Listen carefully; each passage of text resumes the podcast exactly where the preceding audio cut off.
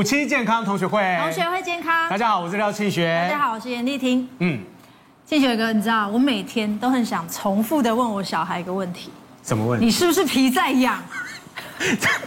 你这么凶哦？对，每天你都是这样子在骂他们吗？每天因为刷牙要讲八十六遍，真的是很累耶。那你他每一次刷八十六遍，你每一次就跟他讲说你皮在痒，这样子。不是因为讲不听，说可以去刷牙喽，然后就好像没有听见，然后说赶快来吃饭，然后也没有听见这样子，就是很想问他是不是皮在痒。但我们今天要聊的是真的皮肤在痒。对，那个冬天到了哈，很多人都会皮肤痒哈，到底是不是真的是皮肤痒？嗯、那么在皮肤痒的呃情况之下的话，你你到底是发生了什么样的一个状况？没错。好，我们今天呢要好好来研究一下哈，赶快邀请一下我们今天特别来宾。是，首先第一位是内耳科医师李俊豪马克医生，欢迎。大家好。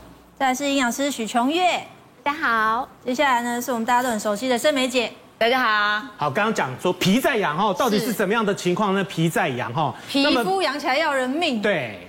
然后止痒过呃避过敏源哈，到底有什么样的一个方式哈？那通常我们一般看到说我们皮肤在痒的时候，我们就会想到说，哎，我是不是吃了什么东西，我皮肤在痒哈？那是不是呢有接触性的一个皮肤炎，还是说呢我得了湿疹，或者是说哎哎刚好换季了，要冬天痒哈，冬季痒，或者是其实是你体内的问题，嗯，药物过敏、食物过敏，或是疱疹、荨麻疹，荨麻疹这个很常见。对，荨麻疹其实非常的常见哈，但是有这些人也不知道说它到底是不是荨麻疹，是到底那个所谓的荨麻疹的表征到底是怎么回事哈？待会我们也可以稍微来研究一下。嗯，然后另外一方面呢，是不是也可以看到说，哎，我是不是一个神经性的皮肤炎或者是痒疹？嗯，再来不然就是感染了，对，香港脚啦、汗斑、体癣或者是胯下痒。嗯，那其实呢，呃，皮肤的问题其实非常的严重哈，因为皮肤是人体的最大的器官，是啊。那所有的疾病的表征很有可能会出现在皮肤身上，所以呃，皮肤一旦呢出现了任何的一个症状，不管是痒啊，或者是起疹子啊，啊，或者是有水泡啊，哈，啊，或者是溃烂的话，它有可能是引发，很有可能是内部的一些疾病所引发的哈。那这个马克医生，这里面有没有讲说哪一个东西是比较容易治疗，或者是说比较难治疗的？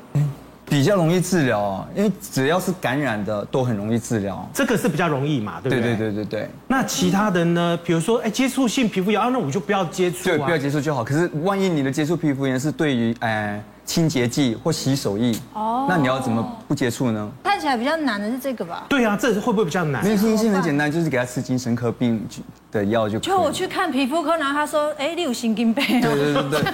这样好吗？所以有时候皮肤病并不是只是皮肤病，有可能是。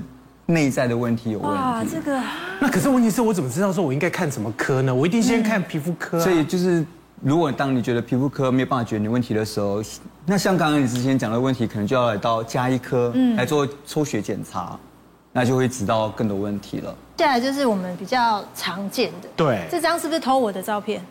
这个是你吗？我常常就是长这样啊，啊，真的。而且我们有时候不是说，比如说换个衣服，可能这边比较痒，对，就会抓两下。嗯，我跟你讲，我真的不能抓两下，因为抓两下就会变成。千万不要抓。对，所以有时候我都会用打的，因为我我只要一抓，它全身开始受不了啊，我就会这边也抓，那边也抓，然后抓完去照镜子就变这样。啊，就在我们皮肤科里面啊，有一个叫做有个测试。来测试说你是不是一个过敏的体质，其实你就这样抓它，有这种线条出现，就是有过敏的体质。所以我就是过敏体质。那个是轻轻抓就会了，对，轻轻抓就会有，轻轻抓就会有，没错。空气当中的话，会不会造成所谓的空那个所谓的过敏？有啊，包括有一些霉菌的感染，霉菌会飘飘散在空气当中嘛？对，还有花粉，花粉，对，换季的时候花粉，还有一些香氛类的。其实这里面的话呢，这个荨麻疹很常会见到哈。对。哎，盛美，你是不是也会荨麻疹？你好像很严重。我就是想问，就是说，因为我呃皮肤严重的过敏，而且真的是痒起来要人命。我如果一旦发作，我就会忍不住想要抓。那医生都会说千万不要去抓。但是你知道，我只有忍半天。因为你你知道工作的时候你会忘记，可是等你开始放松的时候，你就会你知道很难受，就会开始抓，然后我一抓就会皮开肉绽，越痒越抓，越抓越痒。那后来因为我真的被皮肤科医师盯了好几次，那我再发作的时候呢，我就用热水烫。因为我觉得用打的拍打的没有办法止痒，热水烫。就是洗澡的时候你就用很热的那个水啊，全痒哎，手脚。没有，它会很舒服。对，我跟你讲，这性学了解，就那个当下很舒爽。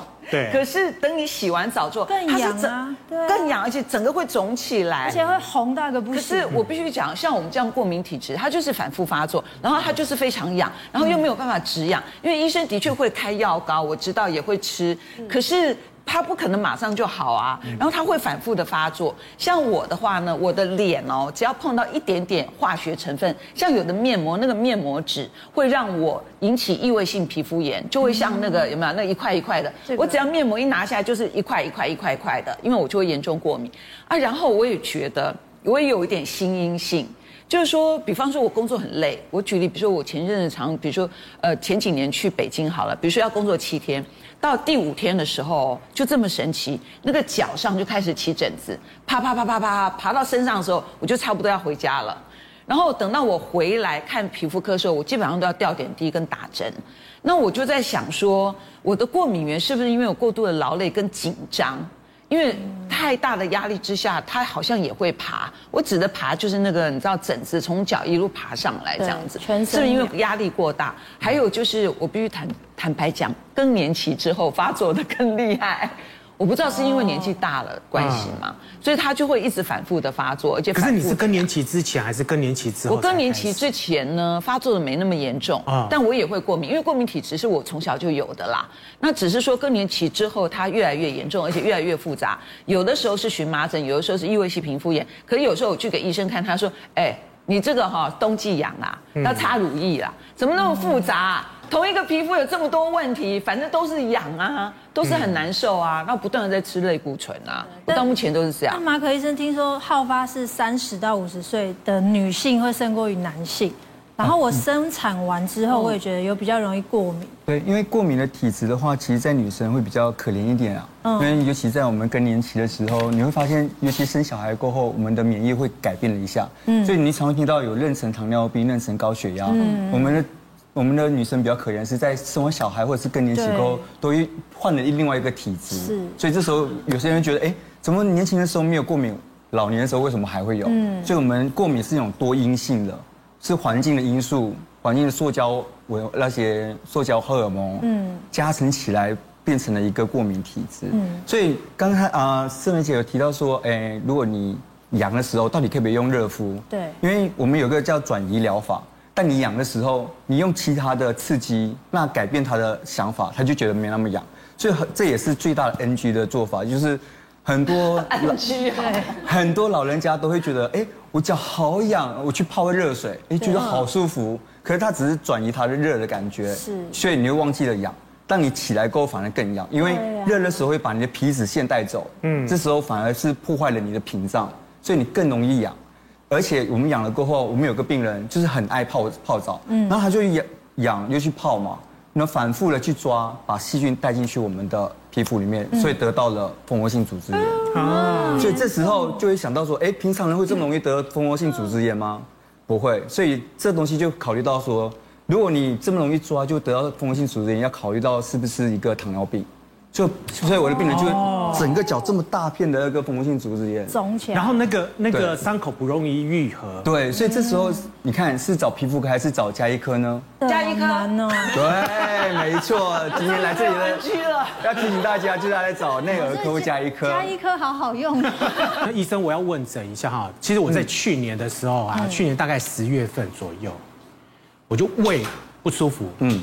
然后胃整个呢痛到整个哈是没有办法坐立难安，去挂了急诊。挂完急诊以后呢，医生帮我处理了以后呢，他还是痛。然后痛完了以后呢，隔天呢马上荨麻疹，全身，全身，我就现在看镜头，搞不好我还有一些哈，全身荨麻疹，荨麻疹到脸呢全部都肿起来。像这样吗？比这个都还要严重，这都算是小 case 哈，这都是小 case，然后全部都肿起来，肿到我自己觉得我喉咙里面呢都在肿，对对，然后是卡卡的，嗯嗯，然后后来呢，他就给我吃了类固醇，嗯，然后吃了类固醇以后呢，就长期吃类固醇，就延续了到现在为止的话，我上个礼拜又在发作，嗯，就我长期每天都要吃类吃那个呃呃刚刚开始是吃类固醇跟抗组织胺，然后后来呢就跟圣美一样哈，就是每天都要吃那个所谓的抗组织胺，可是到现在为止的话，都还没有办法找出它的到底是发生在哪一个地方。对对，第一个就是为什么会觉得你的啊胃痛变成那个全身性荨麻疹，然后又到喉咙很紧，这东西都是一个过敏的反应。我们过敏有好几种，一种第一种呢是哎异位性皮肤炎、过敏性皮肤炎，然后来慢慢的就是来到气喘，甚至休克，所以这东西到全身性的水肿都有可能是过敏。所以啊，很清楚，现在主持人一定就是过敏造成的。嗯，那过敏造成的药，我们有好几种。第一种是抗组织胺、类固醇到抗免疫剂。对。所以你现在吃的是前面两种而已，还没到最最强那种。那为什么一直还会有呢？那因为你的过敏还在身边。那到底是对什么过敏呢？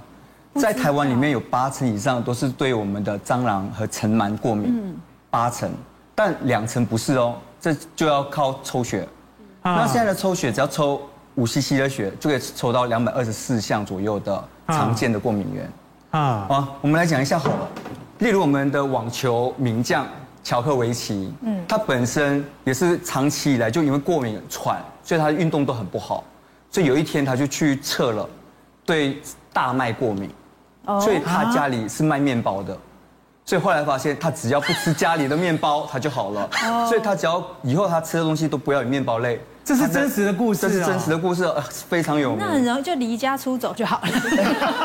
没有没有，就不要。可是他完全不知道说，原来他的过敏源就是他家。对对，所以这这东西就就很特别，就大家会觉得，哎，我常常坐在这里，为什么会过敏？嗯，所以有时候就在家里，真的。可是其实验的会很惊悚哎，因为你不是有验过什么什么不能吃，什么又不能吃，南瓜也不能吃。对，医生也就跟你讲什么南瓜不能吃啊，芋头不能吃啊，甲壳类不能吃。那活着干嘛？没有没有没有，你还有。其他东西也是，可是它有分一到六等级的。嗯，那如果六六以上六的等级，通常都是建议不要吃。啊，一的话偶尔吃不会怎么样，还是可以。尤其你在急性发作的时候，更要剔开那个六以上的东西。琼月，我们有办法去检测，对不对？检检测我们的过敏。可以，因为其实像刚刚讲这种过敏的问题，其实就是会有饮食的建议，就是像我们检测出来这种，我们刚刚聊这些都是所谓的慢性食物过敏，它不是永久一辈子不能吃的食物，所以就是有一个饮食的一个治疗。其实你是可以根治的。嗯，那我们讲到过敏这件事，我们大概就是分，主要分两大类，一个就是环境嘛，就我们刚刚讲一些蟑螂呐、尘螨呐、花粉呐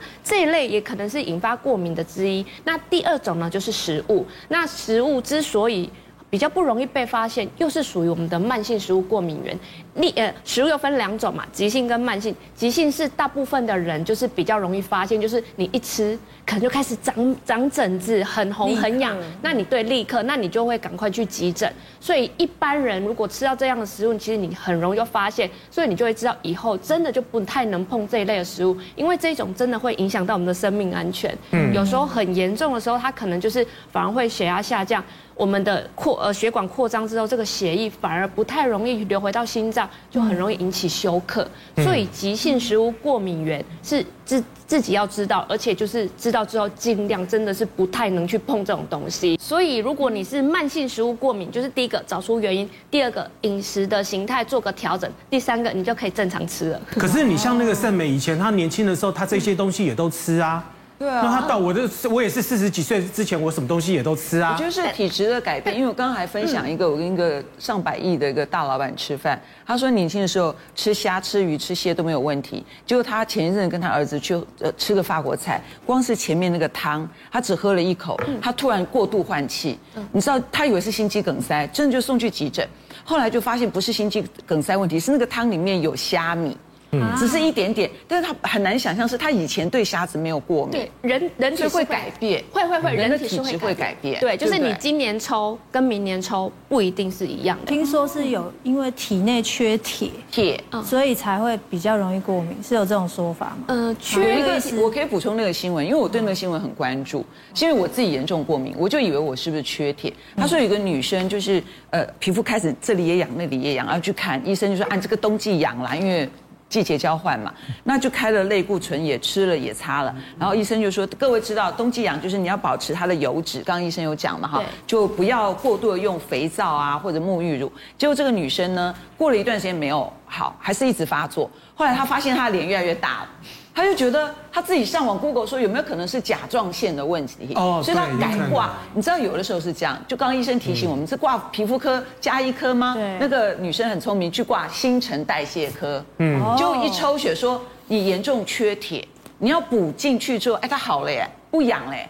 怎么会这样啊？就是他缺医生有这种事情吗？有有，要先讲说铁本身对我们人体非常重要，然后铁是在我们血红素里面吸氧的一个主要的原因。哦，所以你有铁多啊，刚刚好的话，才可以把我们的血氧带到我们表皮来。嗯，当你缺铁的话，代表说你缺氧，所以表皮的。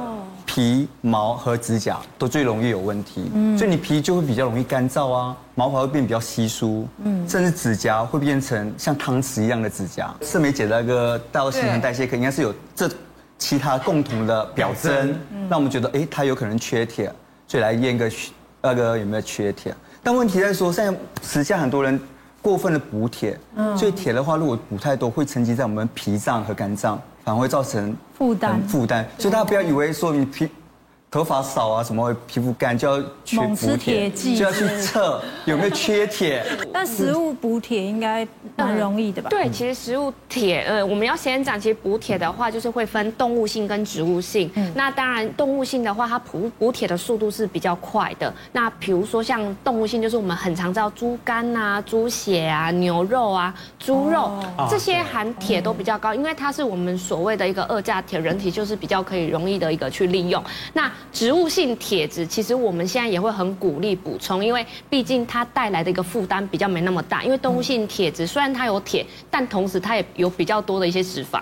哦，所以我们会鼓励一些呃植物性的铁，就比如说红苋菜啊、红凤菜，或者是像一些玉米笋也会有。那我们常常见的可能就是一些呃，比如说呃苹果啊这种，其实铁质含量比较高。但是同时会建议大家，如果你在吃植物性铁的同时，要搭配维生素 C，帮助它的一个利用率。那维生素 C 高，可能就是像一些柑橘类啊，比如说哎，再喝个什么柠檬汁、柳橙汁啊，吃个奇异果、芭乐，就帮助我们。这个铁质吸收，那我们在吃铁质的时候，比如说我们是去吃了牛排，那牛排我觉得饭后要点的是柳橙汁，而不是咖啡，不然这个咖啡又会抑制铁质的吸收，那我们补铁就白费了。所以有时候饮食就是去注意一些搭配，才可以让我们就是事半功倍。嗯，我觉得还是学力挺，就是干脆不要吃好了。不要吃。那接下来这是我本人，我不相信，不相信，因为我本身只要到了秋天。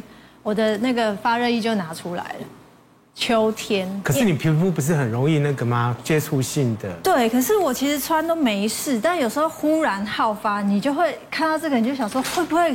结果搞不好跟真的是因为我穿发热衣导致的。啊。对啊，居然是 NG 小物，还有包含绵羊油，哎。哎，这到底发生什么事情？这通常是冬天的时候大家都会做的事情啊，就是很冷，我穿一个发热衣呀。对啊。然后呢，哎，我觉得皮肤有点过干燥的话呢，我一定擦一下那个绵羊油，而且那个绵羊油搞不好都还要找那个什么澳洲还是哪里的特别品牌，说它的那个绵羊的含量比较高一点，还是什么哈？对。这这些全部都是 NG 的东西啊。对，因为一般来说，我们啊在冬天的时候好发冬季痒的人，对，或是有异位性皮肤炎的人，或是本身有痘痘肌的人。它本身的皮肤其实已经算是某种伤、某种损害了。嗯，例如你有过敏的话，其实就算是一种发炎。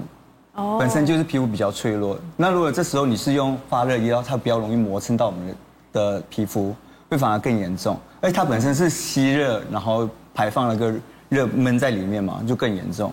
第二个绵羊油本身是因为动动物的脂肪，嗯，它本身是含有更多的过敏原在里面，嗯，所以我们比较建议说，如果要涂的话，会比较建议涂那个植物性的脂肪。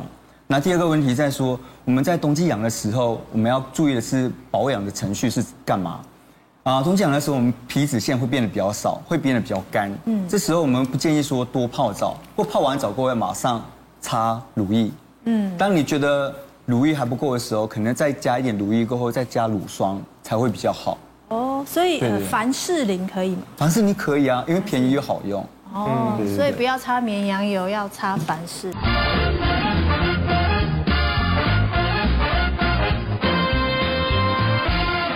欢迎回到五期健康同学会。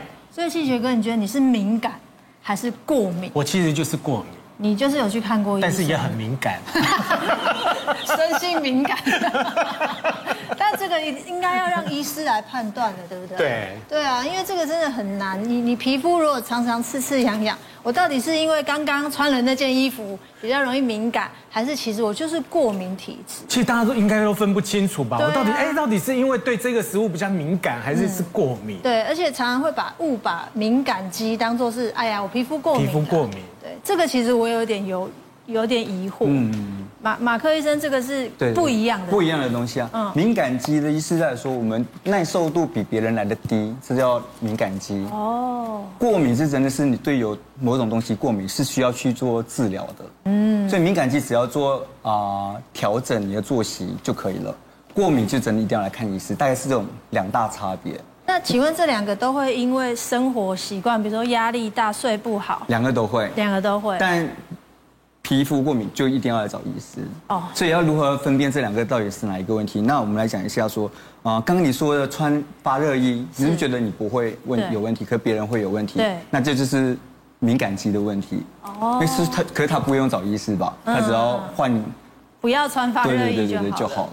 OK，所以你可以穿发热衣吗？我发热衣我应该不行哎，因为我我那时候荨麻疹的时候，医生就跟我讲说，叫我尽量穿纯棉的。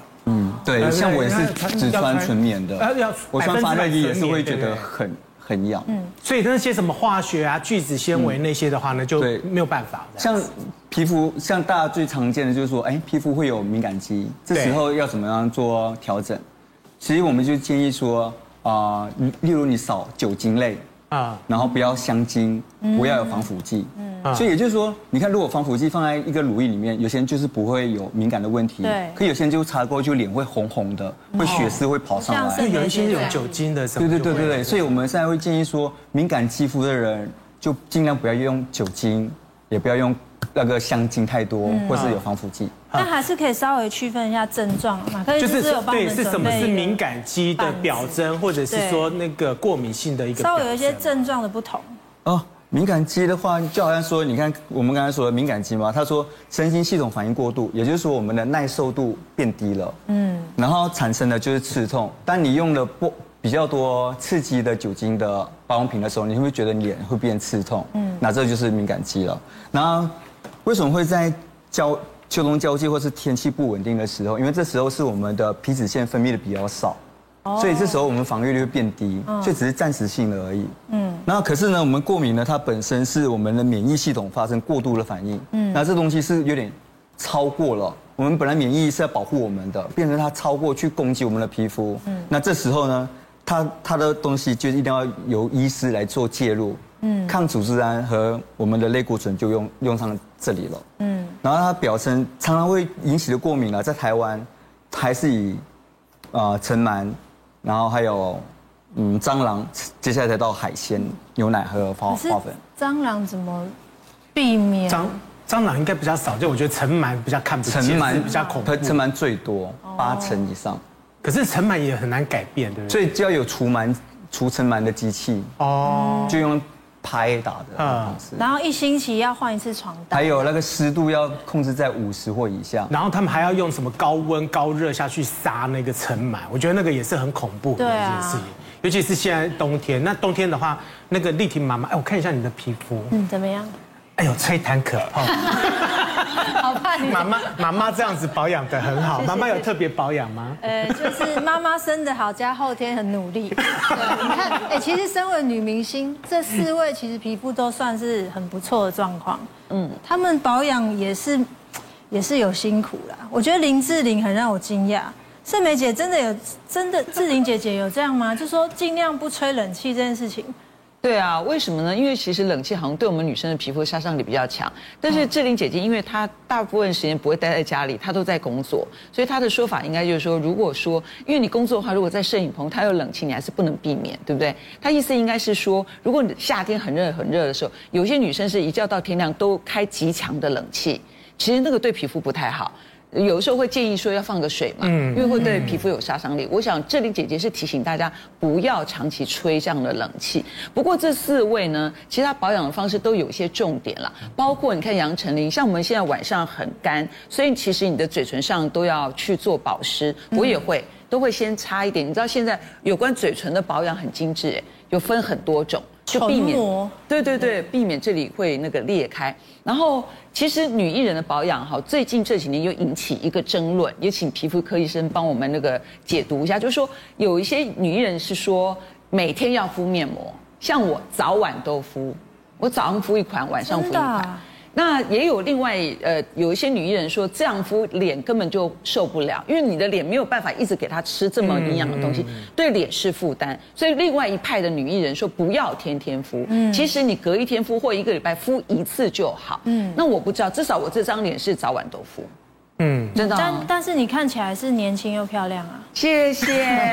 所以可能这一派 女善良，所以这一派说法可能是对，而且你没有听过范冰冰？她如果坐一趟飞机，走到哪敷到哪，她面膜十分钟。十五分钟一片嘛，他在电梯里，他撕下来，他再换新的，再换新的，他一整天只要没事，不是在上戏，他都在敷面膜啊，这样子不会过度吗？可是这样应该会补水过度，反而更干吧？嗯，不不啊，要要厘清几个问题啊。第一个是说，到底可不可以天天敷面膜？对，一般来说，我们皮肤科医学会里面会建议说，一一个礼拜敷一次，大概是可以的。然后第二个是，梅姐是天生丽质，我又 NG 了，那 天天呢？第二个问题是说，如果你工作环境都是长期在开冷气之下，你皮肤会比较干，嗯，尤其是脸，那你可能就是还是要敷面膜，可能会对你的那个油水平衡会比较好。可是早晚各一次，这个是 NG 还是有点太多？马克医师，你一天敷几次？我我大概一个礼拜到两个礼拜敷一次吧。哦，你会你也都是在冷气房里面，你也不会天天敷啊？呃，对，可是就是啊。保湿还是比较重要，因为我们会强调说，保湿是你常常要做日常的东西。面膜会比较像是急救的问题，但如果你的脸出现干的时候，或是过度过度的油脂分泌，有可能就油水不平衡嘛，这时候就要补水。那我们保湿面膜就。派上用场。冬天的时候也要注重保湿，然后冬天呢，你在家里面搞不好有时候会开暖气，对，会开那个红红那个那个什么哈，那个好像很伤皮肤，对，那个也很伤皮肤，那很容易就很容易皲裂掉。对对对，所以这时候就敷个面膜会比较好。像世梅姐说，如果是开冷气的话，可以在旁边或者是放个水，也会比较不不那么干。嗯，对。那嘴唇方面，我觉得就是擦。那个凡士林就可以，凡士林，睡觉的时候擦厚厚的一层凡士林，这个有，这这会有用啦。对对，唯一一个比较 NG 的是最左边那一个。郭雪芙以化妆水浸湿面膜，哎，我是看不懂哎。敷脸就是有一种纸，它是纸，对，然后它只要碰到水，它就会膨胀，就变一块面膜的样子。然后它把它浸湿之后，冰在冰箱。冰冰的在哪里？对，因为现在女生很爱 DIY，你知道吗？因为要有一种手做的感觉，会比较有沉浸式的感觉，仪式感。对，仪式感。可是这都是 NG，因为我们其实面膜啊本身要有啊什么成分要敷在脸上都有规定的。嗯。那如果你用化妆水的话，万一它蒸发的时候，它里面的浓度会变浓。对。所以反而是对你的脸的刺激会变大。所以 NG 不是在于冰箱，不是在冰箱，而是它用化妆水。哦。所以面。而且化妆水你会发现有些化化妆水是。擦上去会凉凉的，嗯，对，那里面就可能有酒精了。但自己姐姐补水灭火那个是大概补水灭火是这样，就是说根据这个中医的说法哈，因为西医的说法是，如果你也呃开始过敏，是你的身体发炎了，但是中医的说法是，如果你一直处于发炎的状态，可能就是心火比较旺，是比属于这种火的这种体质。那尤其是这个更年期的妇女呢，就要特别注意四十二到四十九。那我们先讲过去中医是提到这个《黄帝内经》里面有一个女人是二十一到二十八，就每七年一个周期。二十一到二十八是女生像一朵花一样，二十八以后的确要开始下降，所以你就要开始比较勤加保养。那四十二到四十九，像我个人是五十左右，我更年期，更年期之后的体质的确会大转变，简直是跟变一个人一样。所以中医主张的确你要赶快补这个水，但要灭这个火。那到底要吃什么？他们就建议黑木耳、白木耳、莲子、百合加麦门冬，哦，这五样，大家去讨论一下，看要怎么吃，可以常常可以补水，灭掉火。那你就也看起来像你知道哈，二十五岁的皮肤这样。哎，问一下琼月，到底有没有这一回事？什么白木耳、黑木耳，还有什么？莲子、百合、麦门冬。哦，白麦门麦门冬又是什么？麦门冬茶，它其实也算是介在就是中药跟食物之间的一种食材。那其实这这这几种我们听起来，它其实都是食物本身的一个含水量其实是比较高的。所以我们又回过来，其实我们人体有百分之七十 percent 都是水分做的。的。所以其实饮食里面每一种食物都有它的一个水分含量，其实会发现这些食物里面的水分含量也是会比较高的。所以等于是说，呃，我们除了外在补水之后，我们内在也要补水，不然不。不管外面涂的再怎么多，如果我们内部的水不够的话，你一样还是会很容易干燥。那而且其实说像，如果说像比较吃比较多精致的糖，就是甜食或是甜饮料、饼干、甜点、蛋糕里面的一个糖的话呢，它又很容易打断我们的胶原蛋白的间接。所以好不容易就是你把它撑蓬了，补水了，就是会端腰端腰，但是你又吃到这个糖，又把这个间结打断了啊，会这样子哦。会，所以这个这个就是要特别去留意，就是除了我们补水之外，就是你还要去特别去留意说一些糖分的精致糖的摄取，不然就会死。白木耳冰糖呢？呃，白木耳汁，对，但是可是它有糖啊，冰糖，冰白木耳，冰糖就是糖，对，所以冰，那这样可不可以？基本上这样的话不建议。NG，对，真的，他真的是。就可是很多人都喝白木耳冰糖啊。没有没有，你知道女明星都戒糖哦，所以要都不能喝糖，不碰糖，对，不然白木耳是一个非常，或者是黑木耳饮、白木耳饮，其实真的是非常好的一个饮品，就是不管是保湿啊、保水啊，或者是补充胶质，其实很好。但是这个糖真的很 NG，就要减糖了。对，真的要减糖，尽量不要手摇饮料。我现在开始怀疑我过敏会不会是因为糖的关系。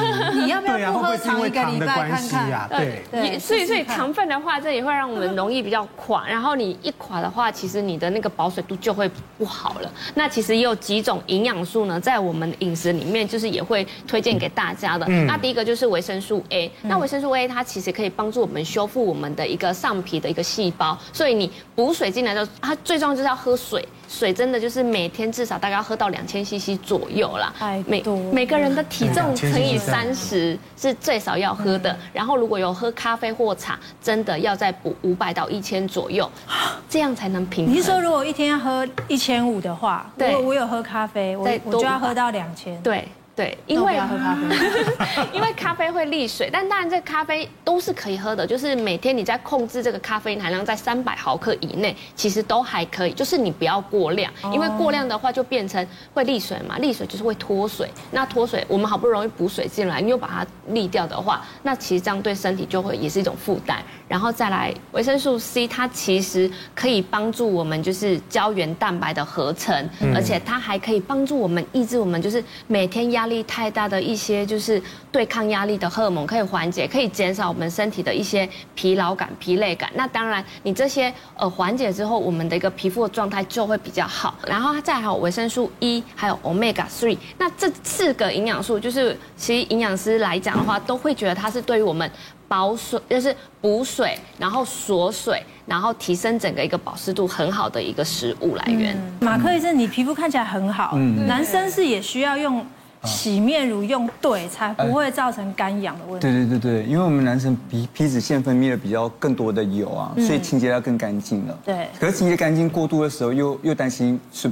啊，油水不平衡，是是所以大家会忘记，常常会忘记，就是男生也要保湿。对。然后刚才讲的最重点，大家会讲说很怕糖化变成老化，对，所以糖太多真的是会老化的。那第二个会造成老化的原因是太阳，太阳如果照太多的话也会老化。所以无论是室内还是室外，其实我们都建议，现在啦国国外的美国皮肤科的建议说每天都要擦防晒。嗯，而且擦防晒的话。就是要擦，在你出门之前二十五分钟之内要先擦好才出门。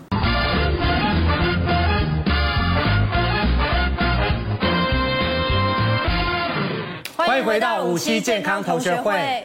刚刚清学跟你说泡面，对，泡面是台湾最美美丽的食物之一耶。哎，全全世界的泡面里面，应该台湾的泡面是最好吃，而且我觉得也最多元。对对，你想要吃各式各样的泡面，这边全部都。买得到，买得到，但是现在吃泡面居然会致命。对，来看一下哈，一周呢，呃，四天呢都在吃泡面哈。男生呢，十八岁呢，胃癌就死掉了哈。那这是呃发生在台湾的事情哈。但是最近有一个新闻比较特别，就是说。呃，有一个南非的民众哈，他居然小朋友的样子哈，他吃泡面就吃出命来。是，这是在南非的马瑟维尔这个城市里面呢，这是一个十一岁的女童，应该是爸爸妈妈不在家，所以他就煮了一碗泡，煮了一锅泡面之后，他自己吃，他的弟弟也吃，还有一个是一个四岁的婴儿也吃，结果这三个人呢前后就开始呕吐，陆续呕吐，三个人送医院都不不治身亡。怎么会一锅泡面是三个姐弟都因这个泡面而丧命？那这不是第一起哦，在南非的另外一个城市，七天之前一模一样的事情，一样是一锅泡面，十三岁跟十一岁的男女两个幼童都因为那锅泡面而身亡。也都是吃完之后陆续呕吐，送到医院以后已经救不回来了。是是不是因为把防腐剂打开当做调味料？哦，对耶，会会？有没有可能？啊、我在猜，因为我认为说泡面本身去致命好像可能性不高。嗯、有没有它在烹调的过程当中哈？就像刚刚说，是不是那个防腐剂那个包包丢进去之类的？对、啊。那要不然为什么这三个幼童加另外两个幼童，五个幼童都丧命？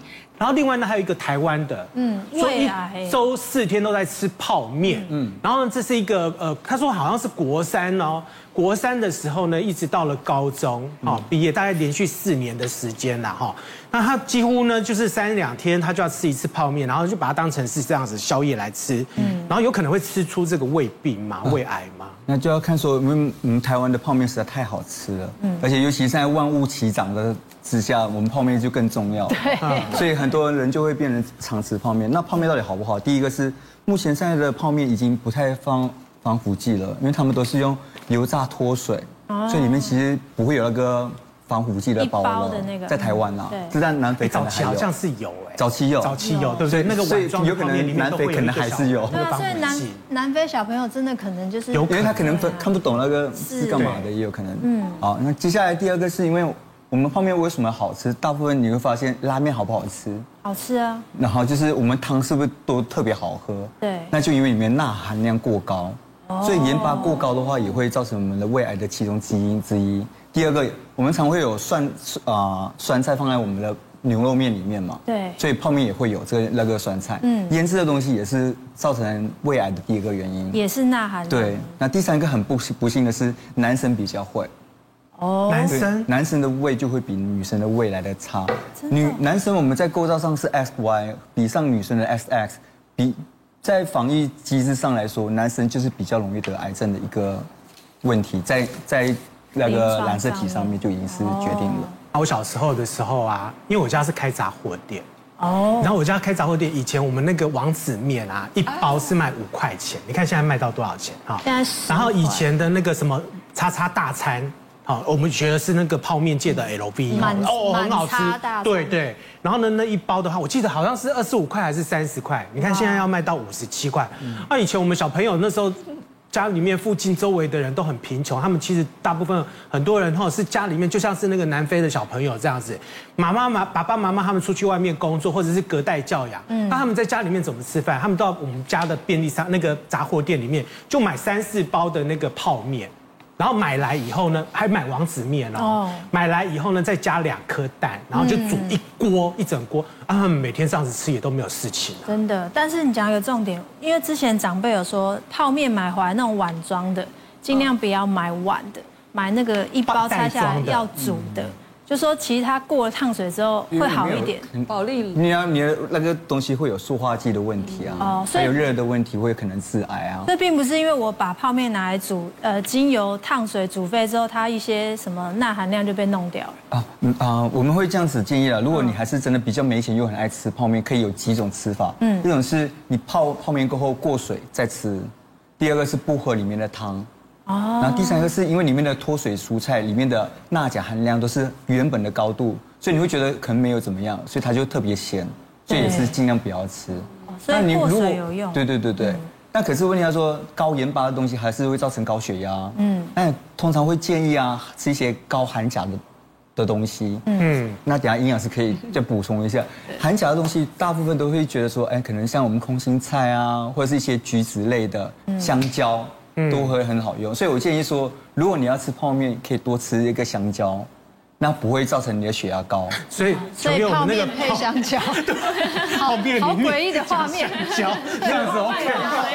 吃水果，不是泡面加香蕉，搞不好可以。对，就是饭后的水果嘛，对不对？对。那那请问一下，就是说，因为其实现在大家有各种的泡面的料理是这样，就像我们家吃泡面呢，我们是不用那个料理包，嗯，因为听说那个料理包其实对身体不好，嗯，那我要吃的单纯就是那个面。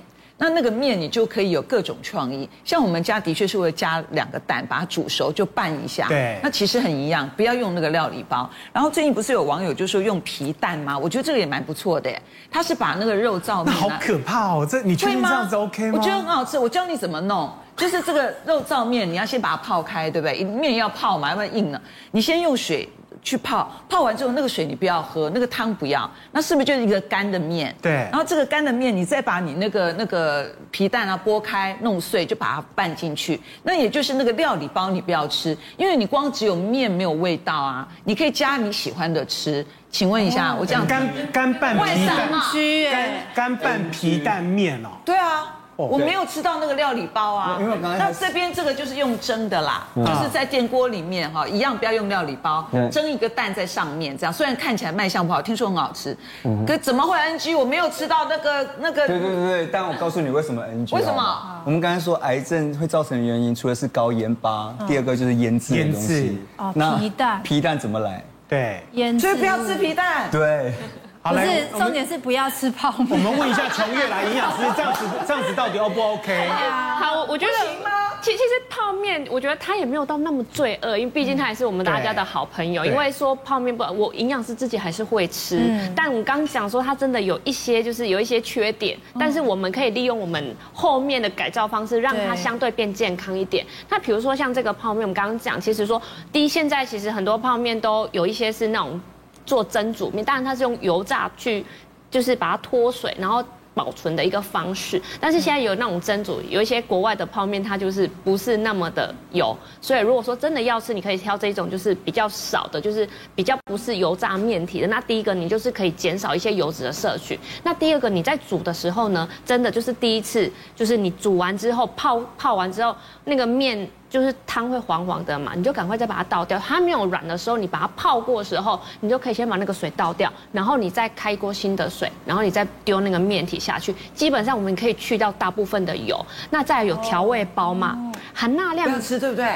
我是没对，可以不要吃是最好，不用加皮蛋，但大部分会没有味道，对，会觉得没有味道不好吃。那其实就两个方式，要么你全加，但是你不要喝汤；不然第二个方式，你就是都加一半就好。就是你的那个汤，就是那个粉包一半，然后你的油脂一半，你就是加一半就好了。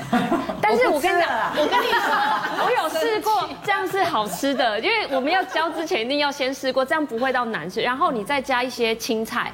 青菜就很简单，比如说像一些叶菜、叶菜类，比如说像那种什么小白菜啊，其实都很大，因为它就是少膳食纤维，再来再打一颗蛋，基本上它就是可以非常的健康了。嗯，那你像那个韩韩式的部队锅，他们也是这样子吃啊，啊，这样子应该很健康吧？你看他们也放了那个青菜，你说有啊，他们的泡菜对不对？对，泡菜进去啊。对，它那不行吗？虽然虽然它有膳食纤维，但是它的含钠量的缺点大过于这个膳食纤维。那膳食纤维它都加很营养的东西耶，还加海带芽跟紫菜，其实海带芽跟紫菜真的是好的，而且也是方便。但是呃，有一个 NG 的方式，你整个直接加进去，因为毕竟海带芽跟紫菜它的含钠量本来就比较高，其实它一百公克里面它就有五千多毫克钠。那当然我们不会加到这么多，可能是加个五毫克，因为你泡水之后它就会长大。但是你可以。一个方式就是你泡完水之后水倒掉，你再加来当海带啊，这样是 OK 的。你如果直接加，真的含钠量就爆表，因为其实现在的泡面一包啊。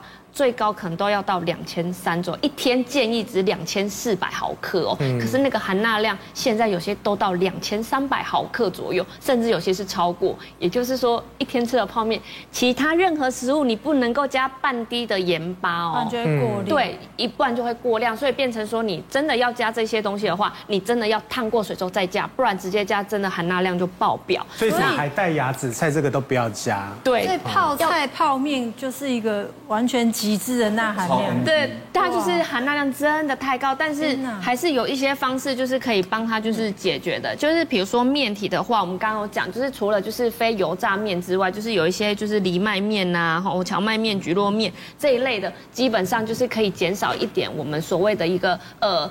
太多的一个精致的淀粉，那至少这些是含有稍微有一点膳食纤维的。然后再来呢，就是要加蔬菜。那蔬蔬菜说简单也可以很简单，海带芽就是干海也不是不能加，只是说你自己要先泡过水倒掉之后再加。那或者就是你就是加一些比较简单，比如说呃香菇啊，洗一洗就可以丢进去的金针菇啊，又便宜，对不对？然后洗一洗，然后丢进去，其实增加一些膳食纤维的含量，然后一些呃，比如说像那种苋菜、高丽菜都是简单又好吃。然后再来就是蛋白质，蛋白质的话最方便就是打蛋嘛。但如果你不想要吃，就是蛋里面那个胆固醇你觉得比较高的话，那基本上你就是可以弄一点鸡胸肉。像超商啊，如果毛豆也可以加。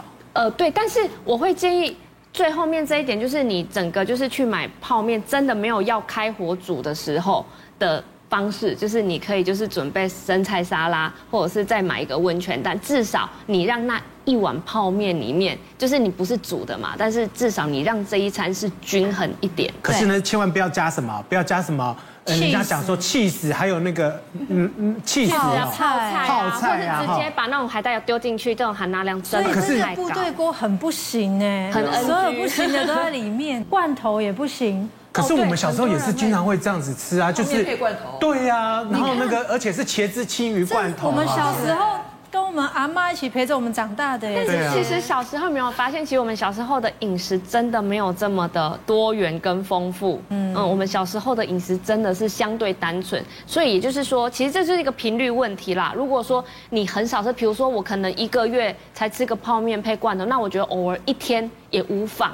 就一天嘛，那其实其他时间真的就是要减少这样的量。我们怕的是每天都这样吃，对，因为泡面方便嘛，几乎每天都这样吃。那其实你加了这些，不管是脆瓜、菜心啊，或者是一些什么海底鸡啊，或那些青鱼的罐头，是真的很好吃，有蛋白质没有错。可是那个钠含量可能真的都超过三天了。对，那不管了，这里面一定要选一个让我配的。如果这样的话，我应该会挑脆瓜吧，然后脆瓜对脆瓜，然后不要？因为很咸吗？脆瓜菜心应该都可以吧？菜心更咸，真的？对，没有脆瓜比较咸，菜心甜甜的。但它又有糖，它在腌制又又盐又糖，所以更惊悚。对对，所以硬要吃膳食纤维，就真的是配脆骨。哎，你知道吗？今年今年五月份的时候，不是疫情的关系，所以很多人跑去抢粮嘛，哈，就是储物这样子。然后比如说泡面什么。就你知道吗？放了一放了，大概现在已经经过半年了。